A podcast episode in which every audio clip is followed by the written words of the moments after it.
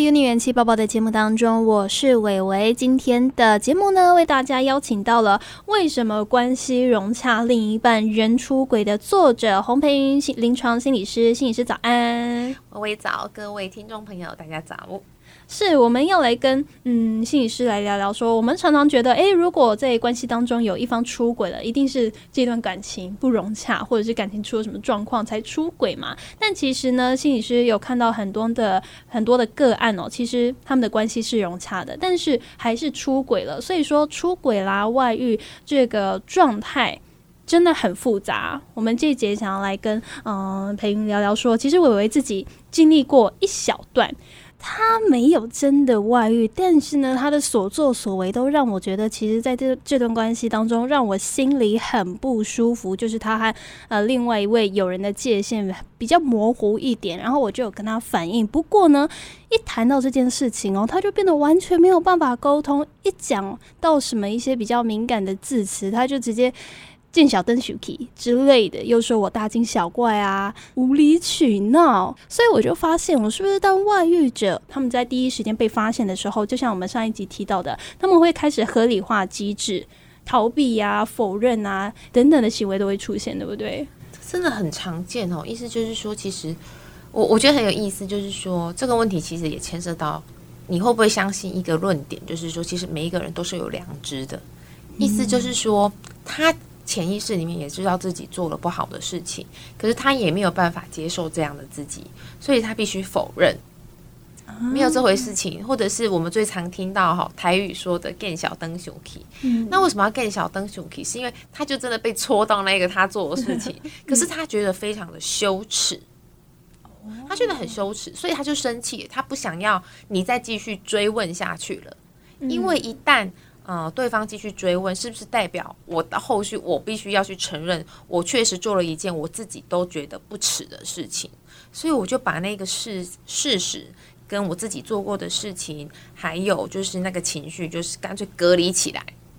也是也就是心理学最常提到的，就是所谓的反向啊，或者是各种的心理防卫机制，然后来应对，就是说，哎，来问我，就是说，哎，我觉得你应该有出轨的人，好，我觉得其实很多人是很难去。承认自己做错事，或者是做了伤害别人的事的这个部分。嗯，对，其实培云在书中有提到一个点，就是呃，很多人在否认的当下，会觉得说，哎。我否认，那这件事情就不存在啦，你也不会再继续跟我吵了。所以真的就是一个他们在合理化自己的行为。其实当时在那段感情当中，我还蛮不理解的，就是他怎么突然就没有办法沟通了？平常沟通不是蛮好的吗？怎么一讲到这件事情，反而他变成一个我不认识的人？我觉得这件事情是我在看到这本书之前想都想不透的事情。但是看到了裴云的这个论点，我就发现原来他自己是感到羞耻的，他也不希望自己变成这个样子，所以他们。是在逃避自己的行为就对了。对，因为其实心理防卫机制只是简单的六个字，可是我希望各位听众朋友大家不要忘了，防卫机制就是一堵高墙。很多人他的终其一生就是带着自己的心理防卫机制过完这一生，以至于身边所有关心他的人根本就跨不过那个高墙。根本就你会觉得说，为什么有些人这么的难沟通？对，这你甚至你是要去关心一个人，可是他就是不让你关心，因为他用这一堵心理防卫机制的高墙把外界都隔开来了。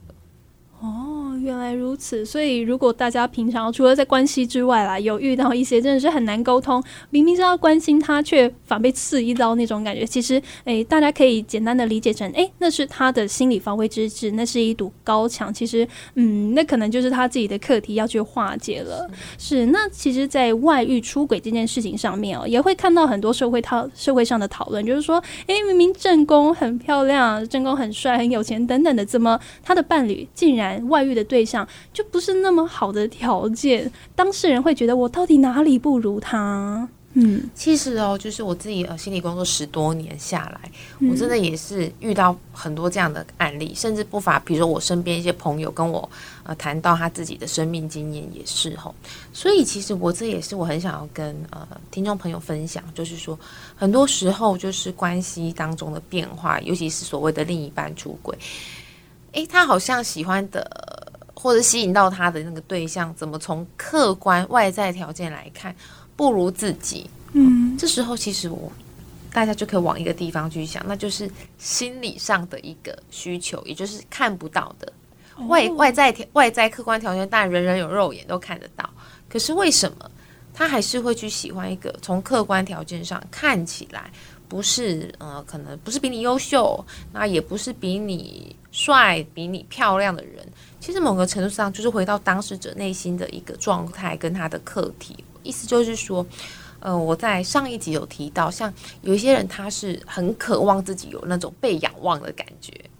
好，也是说，我很喜欢那种被羡慕、被崇拜、被当成就是呃呼风唤雨的人，然后很像偶像哈。那我还是要强调，就是说，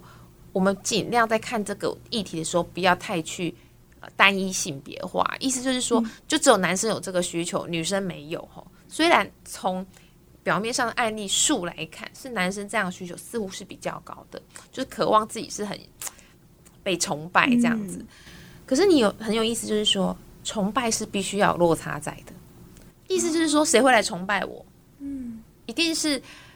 比较不如我的人才会来崇拜我嘛。比如果今天我随便举例一个，比如说一个收入比我高啊，或者是你说那个很有名又很漂亮的人，当然不会不会羡慕我跟崇拜我，应该是反过来，我崇拜跟羡慕他们嘛。所以显然是那个落差越大，嗯，越可能感受到哇被崇拜的感觉。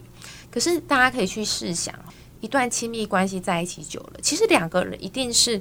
越来越趋近于平等，对。因为其实大家漂亮的或者是比较私底下的状况也都看光光了嘛，嗯，对对对，不太可能随时就是哇，老公我好崇拜你哦，你是我心目中的金城武之类的啦。那这样子就是也太演戏也演的太假了。可是很有意思，就是说，如果今天你的另一半他心中就是有那一种，他很需要别人去崇拜他跟仰望他。那你在他的身边，你不太可能时时去营造出或者是表现出这样的态度的时候，也许他心中的那个洞或者是那个渴望，他就会需要从外面的地方来填满它。那这个东西本来就不是你可以给够给足他的嘛，因为这个显然是他比较接近于他自己的生命的那个课题。这也回到我们上一集讨论到的一个问题，就是好像对方出轨了，问题好像都回到自己身上，是不是我做错了什么，没做什么才导致对方出轨？但是呢，呃，培云刚刚讲到一个很重要的点，很多东西并不是说从我这边拿就有，我可以无限制的给他，对方有时候还是有自己的生命的课题，不是我们作为另一半一定要去承受的，对不对？是因为这种东西，其实我用另外一个比较。更好懂的例子来说明好了，比如说，所有的父母亲应该都很希望可以给自己的孩子好的，呃，就是成长的环境，或者是很丰富的教育资源。哈，那教育资源就包含钱，可是我们有可能像是无底洞般的比拼命的给小孩子钱吗？没办法。对啊，这个例子就是很很清楚，就是说，我们当然尽我们的能力范围，而且是在。爱他而不是害他的情况下给予嘛？可是如果今天无止境的给予，是不是某个程度上我们是溺爱跟纵容？哦，理解。那变成不管是你的孩子也好，或者是你的另一半也好，他都不需要去成长出他面对自己内心的能力了。嗯，因为他只要不断的去跟另一半或者是跟自己的呃父母亲啊索讨，那他就可以得到了嘛。嗯，对啊。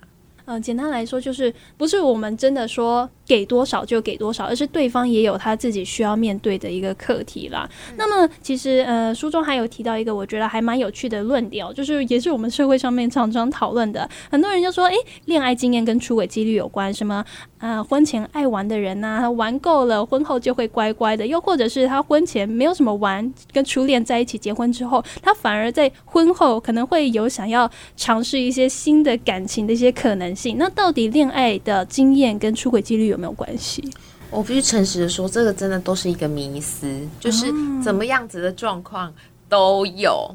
好，比如说呃，像嗯，可能坊间会有一个说法说，啊，有些人他就是因为婚前没有玩够，所以后来呃婚后出轨，因为他没试过，或者是说临老入花丛，好，就就会有这样子的说法。可是，就像我，我常常就是想鼓励大家，我们的思考一定要有一种弹性，因为很多事情你只要倒着问就可以了。意思就是说，那那常常玩的人，婚后就一定收敛了吗？这样子的人应该好，就是说你会发现，其实新闻也有也会有听到说，哦，他婚前很爱玩，婚后也很爱玩，也是有这样的人吗。有对，但是